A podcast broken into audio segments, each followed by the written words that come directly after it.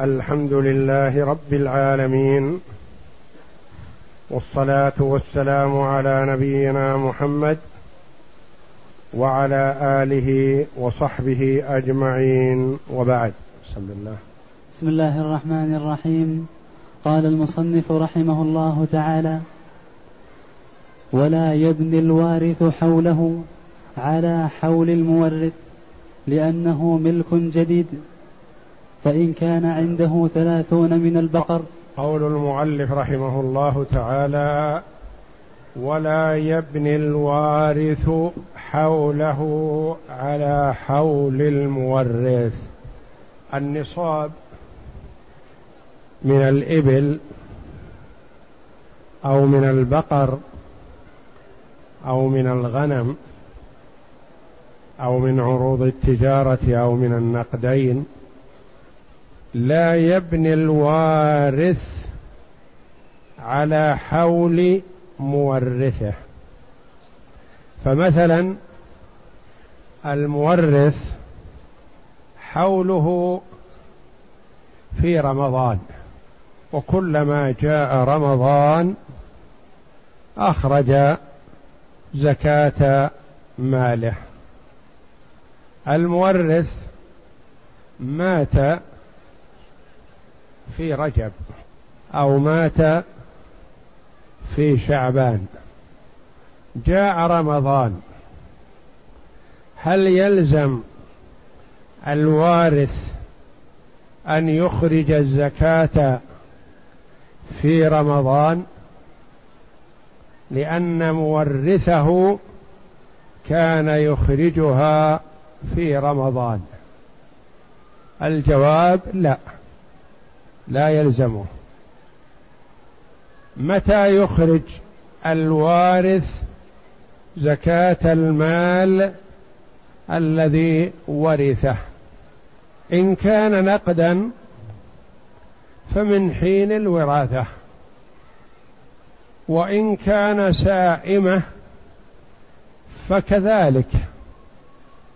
يبدأ حوله من حين ما انتقل المال إليه.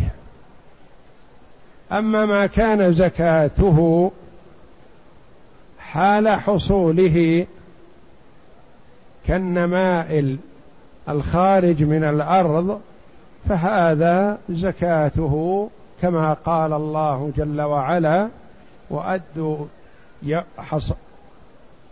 يوم حصاده. يؤدى يوم النتاج.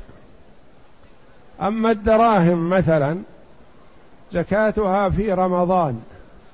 المورث مات قبل رمضان. ما يخرج الوارث زكاة في رمضان لأنه بطل حول مورثه بموته وهو يبتدئ حوله من حين آل إليه المال فيخرج زكاته إذا حال عليه الحول بعد الوراثة.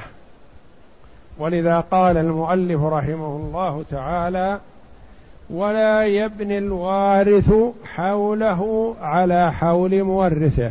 ما يقال إن المورث يؤدي الزكاة في رمضان فأنت أيها الوارث ابدأ من رمضان كذلك. أخرج الزكاة في رمضان الذي كان مورثك يخرجها. لا. مورثك يتم حوله في رمضان فيخرج الزكاة. مات قبل رمضان ما تم الحول. أنت أيها الوارث تبتدئ الحول من أوله. جديد. من حين آل إليك المال. قبل ما كان لك. والذي كان له مات انتهى ملكه. فالوارث يبدأ حولا جديدا. نعم. لأنه ملك جديد. فإن نعم. فإن ملك فإن كان. فإن كان عنده ثلاثون من البقر فاستفاد عشرا في أثناء الحول فعليه في الثلاثين إذا تم حولها تبيع لكمال حولها. فإذا تم حول العشر ففيها ربع مسنة لأنه لأنه تم نصاب المسنة ولم يمكن إيجابها لانفراد الثلاثين بحكمها فوجب في العشر بقسطها منها. فإن كان عند الرجل ثلاثون من البقر عنده في محرم ثلاثون من البقر. متى يتم حولها هذا؟ يتم في محرم السنة الآتية. في أثناء الحول في رجب مثلا استفاد عشر بقر وأسامها معها. استفادها وراثة أو اشتراها ودخلت مع الثلاثين أو وهبت له أو استلمها أجرة لعمل أو نحو ذلك. المهم أنه استفاد هذه العشر بالوراثة أو بغيرها. في رجب جاء محرم. عنده ثلاثون تم حولها. عنده أربعون بعضها ما تم الحول. يتم الحول في رجب. ماذا عليه؟ قال المؤلف رحمه الله فإن كان عنده ثلاثون من البقر فاستفاد عشرا في أثناء الحول فعليه في الثلاثين إذا تم حولها تبيع. يعني في محرم القادم يدفع زكاة للثلاثين التي حال عليها الحول يدفع تبيع من البقر سواء كان ذكر أو أنثى يصح كما سيأتينا. عنده الآن أربعون وأنتم قلتم في الأربعون مسنة وعنده ثلاثون تم حولها وعنده عشر لها ستة أشهر مع هذه الثلاثين. نقول لا العشر الجديدة ما تم حولها ولا يطلب منه زكاة لها وإنما متى يطلب منه؟ في رجب. جاء رجب ماذا يدفع؟ ماذا يدفع في رجب؟ هو دفع تبيع عن الثلاثين ما بقي عليه إلى العشر. العشر حال حولها صار عنده أربعون حال عليها الحول حول وزيادة. هذه وحدها وهذه وحدها لا. لأن الخلطة تصير المالين كالمال الواحد. عليه تبيع في العشر لا. عليه مسنة في العشر لا. ماذا عليه؟ يقول المؤلف رحمه الله ففيها الربع مسنة لأنه تم نصاب المسنة ولم يمكن إيجابها لانفراد الثلاثين بحكمها فوجبت في العشرة بقسطها منها. عليه ربع مسنة. لما يرحمكم الله؟ قالوا نعم لأن الثلاثين دفع نصيبها. والعشر حال عليها الحول. نسقطها؟ لا. لو كانت خمس أو ست أو سبع أو ثمان أو تسع ما عليه شيء. لكنها عشر. بلغت مع الثلاثين أربعين وفي الأربعين مسنة. هل يجوز للمصدق أن يقول ادفع لي مسنة لأن عندك أربعين الآن؟ يقول يا ابن حلال عندي أربعون. لكني دفعت زكاة ثلاثين ما بقي إلا علي إلا عشر حال علي الحول ما دفعت زكاة. ماذا يطلب منه؟ يطلب منه الربع مسنة. لأن الأربعين كلها فيها مسنة والثلاثون دفعت زكاتها قبل بقي عليه زكاة العشر التي هي ربع مسنة. واضح؟ الثلاثون دفعت زكاتها عند تمام حولها. العشر المستفادة هذه حال حولها في رجب. صار عنده أربعون من البقر. ثلاثون أديت زكاتها. كم زكاة العشر الذي تم حولها ربع مسنة؟ وعرفنا أنها لو كانت تسع ما فيها شيء. لأن ما بين النصابين لا زكاة فيه الثلاثون من البقر فيها تبيع. الأربعون فيها مسنة. ما بينهما فيه تبيع فقط. من الثلاثين إلى التسع والثلاثين لا يطالب إلا بمسنة إلا بتبيع. فإذا بلغت أربعين طالبناه بمسنة. الثلاثون الأولى دفعت زكاتها تبيع لأنها لا يجوز تأخير الزكاة. لا يجوز أن يقول انتظر حتى تتم العشر حتى أعطيك مسنة كاملة. يقول لا أعطني زكاة الثلاثين لأني لا أدري أتكون حيا أم ميتا. فتبقى زكاتك في مالك فتفسده وتضرك. أخرج زكاة ما وجب عليك ثم إن وجب عليك شيء فيما بعد فأخرجه. وإن انتقل إلى الوارث تولاه الوارث أنت أبرئ ذمتك مما عليك فيدفع له في محرم تبيع. فإذا جاء رجب وتمت العشر هذه سنة قال له أعطني ربع مسنة. ما يعطي شاة ولا شاتين ولا أكثر ولا أقل لأن ما فيها البقر ما فيها شيعة. ولا يعطيه تبيع لأنه لا يلزمه عشر هذه.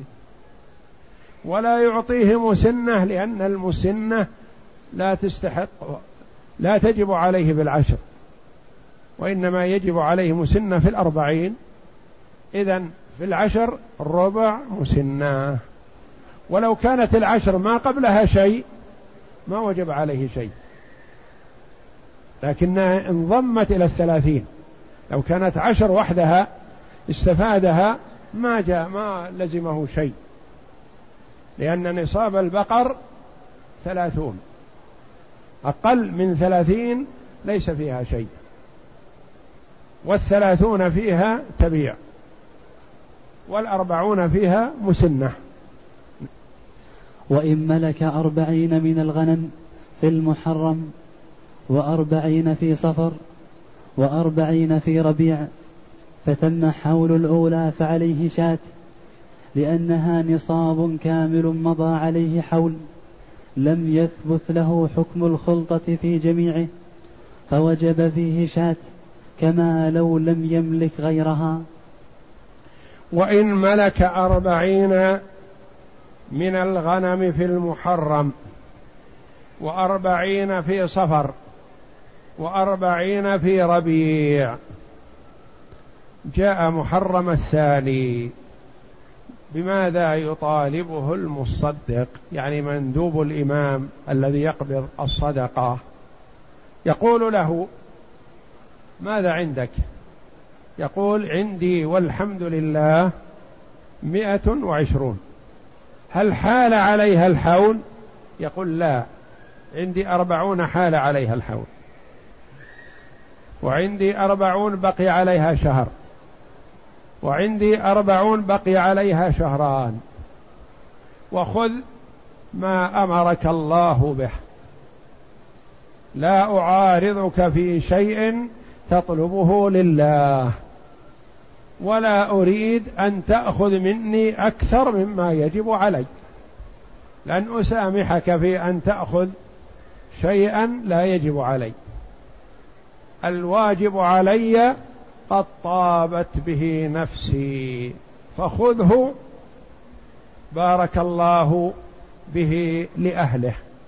وأما ما لم يجب علي فلا أسامحك.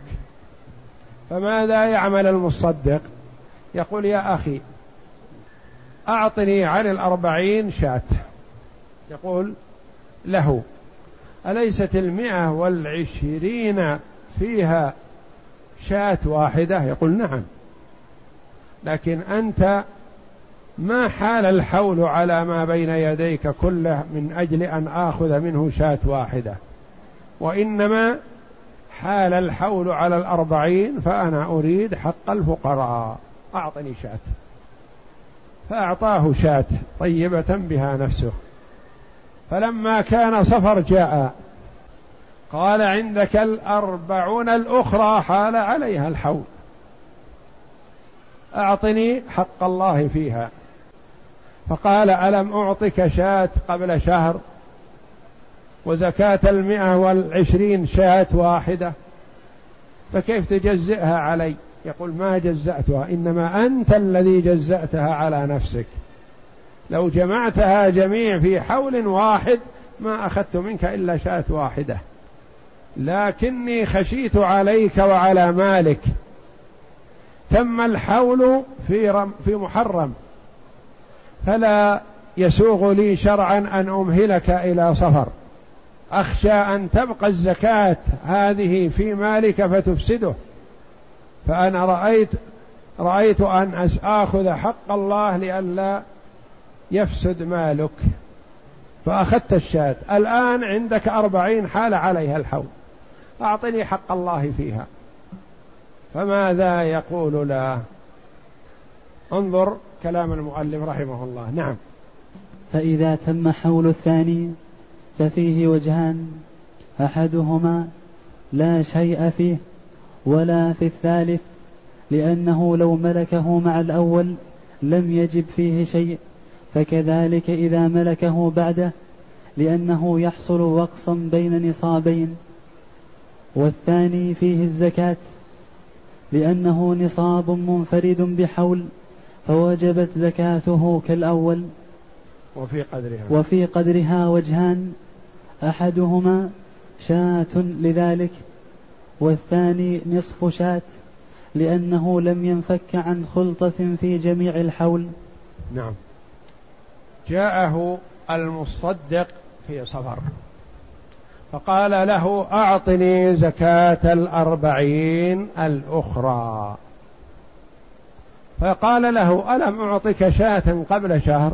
وفي المئة والعشرين شاة واحدة وأنا زكيت العشرين الأربعين الأولى بشاة وهذه تباع.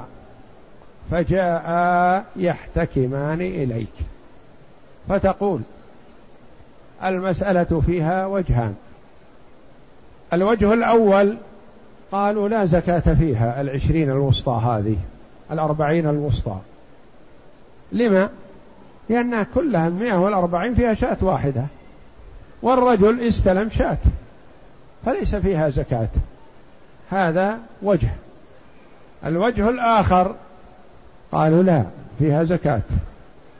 فيها زكاة. لأنه دفع زكاة الأربعين الأولى مستقلة.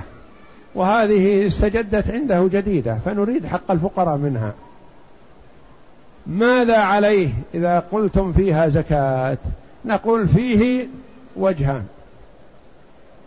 في الزكاة بعد الحكم بثبوتها فيه وجهان. شاة واحدة لأنها أربعين مستقلة مثل الأربعين الأخرى. القول الآخر يقول لا ما فيها شاة واحد كاملة فيها نصف شاة. فيها نصف.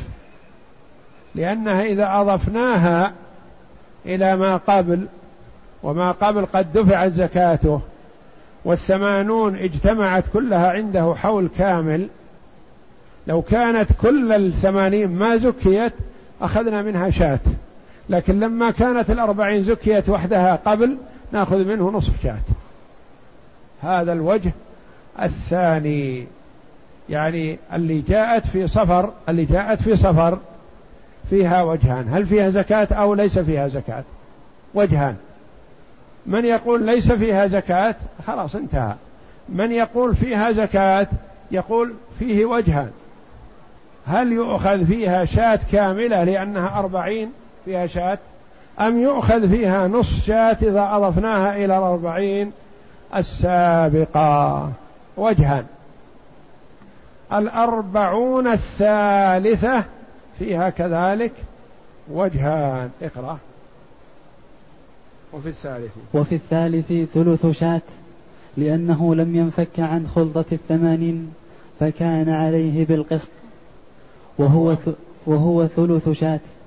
كذلك في الأربعين الثالثة التي تم حولها في ربيع فيها ثلث شاة. الأولى قلنا فيها نصف شاة لأن أضفناها إلى ما يستحق عليه شاة كاملة. هذه أربعون مع ثمانين من قبل أربعون وأربعون عليه ثلث شاة لأن المئة والعشرين كلها فيها شاة فالأربعون الأخيرة فيها ثلث شاة. نعم. وإن ملك عشرين من الإبل في المحرم وخمسا في صفر وخمسا في ربيع فعليه في العشرين عند حولها أربع شياه وفي الخمس الأولى عند حولها خمس خمس بنت مخاض. وفي الخمس الثانية ثلاث أوجه. ثلاثة. ثلاثة أوجه. أحدها لا شيء فيها والثاني عليها سدس بنت مخاض والثالث عليه شاة. وإن ملك عشرين من الإبل في محرم وخمسا من الإبل في صفر. وخمسا من الإبل في ربيع مثل الغنم السابقة. جاء المصدق في محرم عند تمام حول الأولى العشرين. فقال له يا عبد الله سلم زكاة مالك. فيقول هذا مالي الذي تفضل الله جل وعلا به علي. عشرون تم حولها. وخمس بقي على حولها شهر.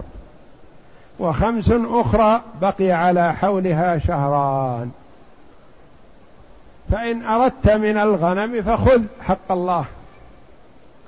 وإن أردت أن تصبر حتى يتم حول هذه وهذه فأنا أعطيك من الإبل.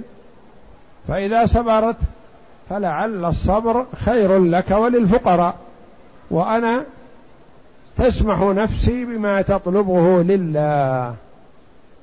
فقال المصدق وكان فقيها لا مانع لدي من الصبر لكن أخشى أن تحصل آفة مهلكة تهلك مالك بسبب بقاء الزكاة فيه. مالك استحق الزكاة في محرم. فإن دفعتها في محرم طهرت مالك وحصنته حصنوا أموالكم بالصدقة. يحفظ المال بالصدقة من الآفات من الغرق والحرق والاختلاس. الزكاة تحفظ المال حارس من الله جل وعلا إذا أخرجت وإذا بقيت أهلكته أفسدته. يقول لا مانع لدي من أن أصبر شهر أو إلى شهرين لكن أخشى على مالك. فيقول خذ ما بدأ لك فيقول أعطني زكاة العشرين من الإبل. كم زكاة العشرين من الإبل؟ أربع شياه. لأن في الخمس شاه وفي العشر شاتان وفي الخمسة عشر ثلاث شياه وفي العشرين أربع شياه. أعطني أربع شياه. ولا أدري هل تدرك سفر فآتيك وآخذ زكاة الباقي أم تموت قبل ذلك وينتقل المال إلى غيرك. فيعطيه زكاة العشرين أربع من الشياه. طهر العشرين انتهى. جاءه في صفر فقال له يا عبد الله عندك خمس من الإبل تم حولها ولم تصرف زكاتها. فاقبل نصيحتي بدفع الزكاة حفظا لمالك. قال سأدفع ما تطلب خذ حق الله طيبة به نفسي. ولن أمنعك من شيء لله وليس القصد حفظ المال وإنما القصد براءة الذمة وإرضاء الله جل وعلا. فخذ حق الله وحق الفقراء. فماذا يأخذ؟ عنده خمس. حال عليها الحول. يقول رحمه الله وفي الخمس الأولى عند حولها خمس بنت مخاض. أصبحت خمس وعشرين. من الإبل. والخمس والعشرون ما فيها خمس شياه. فيها بنت مخاض فماذا يأخذ المصدق؟ لا يصح أن يأخذ عن هذه الخمس الأخيرة شاة. لأن هذه الخمس الأخيرة صارت مع عشرين قبلها صارت خمس وعشرين. ولا يصلح أن يأخذ عن الخمس والعشرين بنت مخاض لأنه أخذ زكاة العشرين قبل شهر. ماذا يأخذ؟ قال خمس بنت مخاض. لأن الخمس والعشرين فيها بنت مخاض والعشرون دفعت زكاتها بقي الخمس. ويأخذ خمس بنت مخاض. انتهى أخذ من خمس بنت المخاض. جاءه في ربيع. قال يا عبد الله عندك خمس من الإبل لم تؤد زكاتها. فيقول ألم أعطك خمس بنت مخاض؟ قال بلى.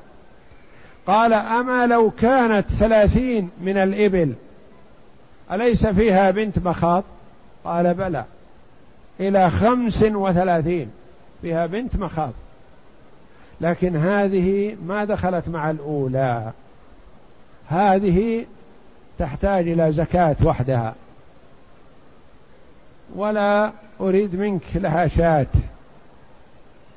فانظر ماذا تجود به لنفسك من أجل الله جل وعلا ولفقراء المسلمين. يقول في هذه كم؟ ثلاث روايات. وفي الخمس الثانية ثلاثة أوجه. أحدها لا شيء فيها. الوجه الأول لا شيء في هذه الخمس لأن هذه الخمس مع الخمس والعشرين أصبحت ثلاثين والثلاثون فيها بنت مخاض ما زادت زكاتها. والرجل يقول أنا دفعت أربع شياه أول ودفعت خمس بنت مخاض كأني دفعت بنت مخاض كاملة والثلاثون زكاتها بنت مخاض. أحدها لا شيء فيها. والثاني عليه سدس بنت مخاض. سدس. لأن الثلاثين جميع فيها بنت مخاض. وقد دفع عن الأخماس السابقة بقي هذه الخمسة الأخيرة التي ما أديت زكاتها. ولا يستطيع أن يأخذ خمس بنت مخاض لأن هذه سدس من سدس ثلاثون. فيأخذ سدس بنت مخاض. الوجه الثالث أنه يأخذ شاة عن هذه الخمس الأخيرة ويستريح. فيها ثلاثة أوجه. لا شيء فيها لأنها أديت زكاتها من قبل فيها سدس بنت مخاض لأنها كملت الثلاثين. فيها شاة لأنها خمس مستقلة فدفع عنها شاة. نعم. فصل الشرط الثالث. السوم وهو أن تكون راعية ولا زكاة في المعلوفة لقول النبي صلى الله عليه وسلم في الإبل السائمة في كل أربعين بنت لبون وفي سائمة الغنم في كل أربعين شاة. فيدل على نفي الزكاة فيدل على نفي الزكاة عن غير السائمة. ولأن المعلوفة لا تقتنى للنماء فلم يجب فيها شيء كثياب البذلة. ويعتبر الزكاة سبق أن قلنا تجب في خمسة أنواع. خمسة أنواع. ما هي؟ النقدان وعروض التجارة وبهيمة الأنعام والخارج من الأرض والنقدان وعروض التجارة والخارج من الأرض وبهيمة الأنعام والركاز. خمسة. وقلنا أولها بهيمة الأنعام. تجب فيها الزكاة بشروط ثلاثة شروط. الشرط الأول ما هو؟ أن تكون من بهيمة الأنعام.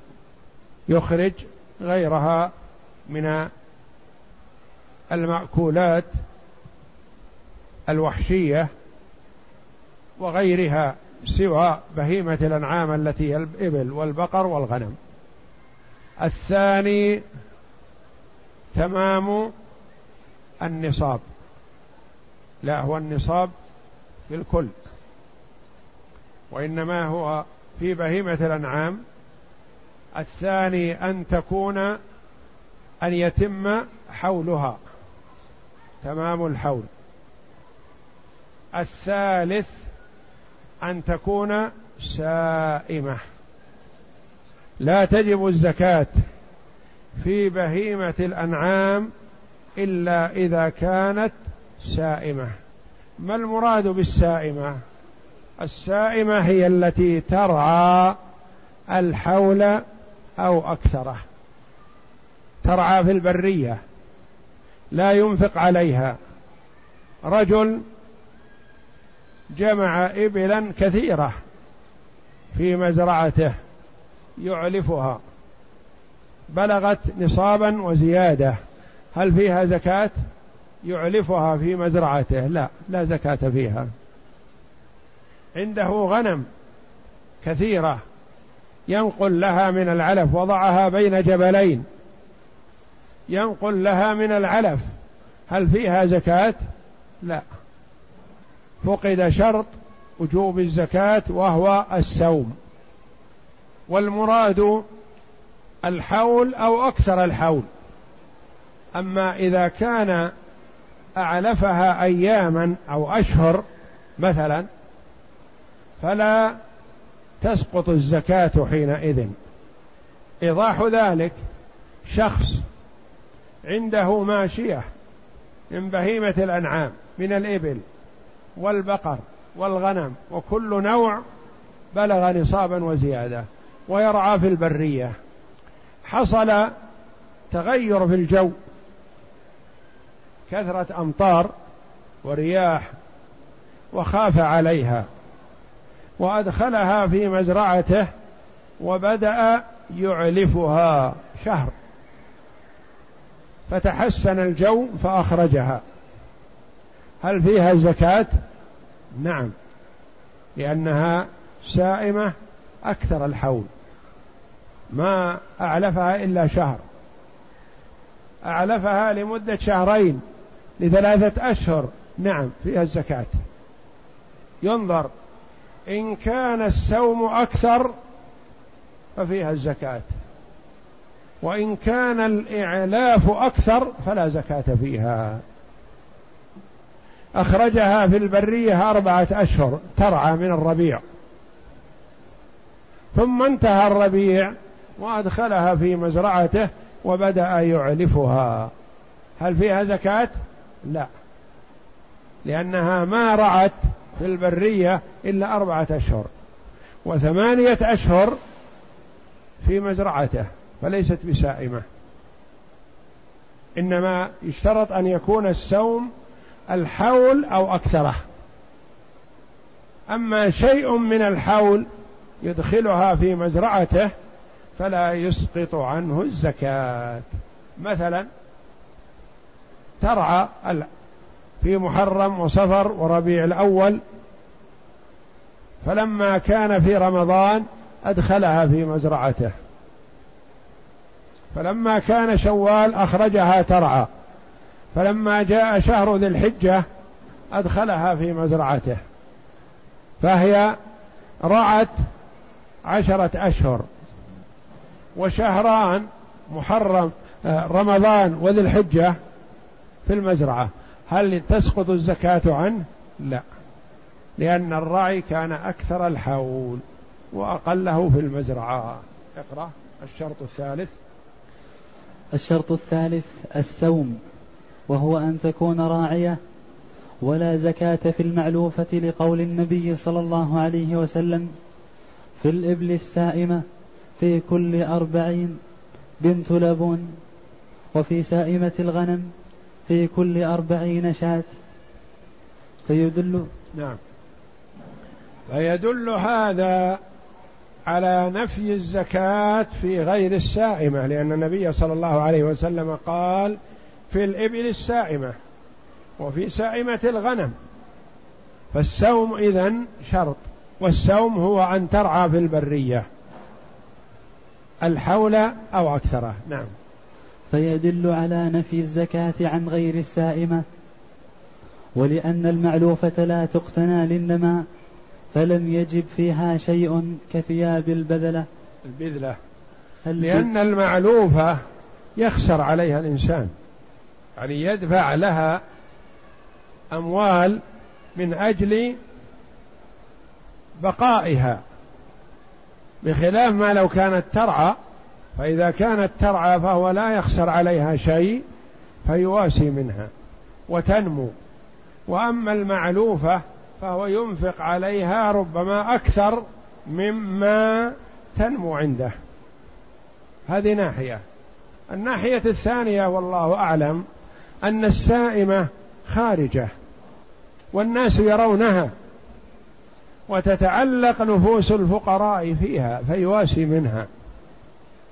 المعلوفة في الأحواش وفي المزارع مغلق عليها ما تتعلق بها أنفس الفقراء.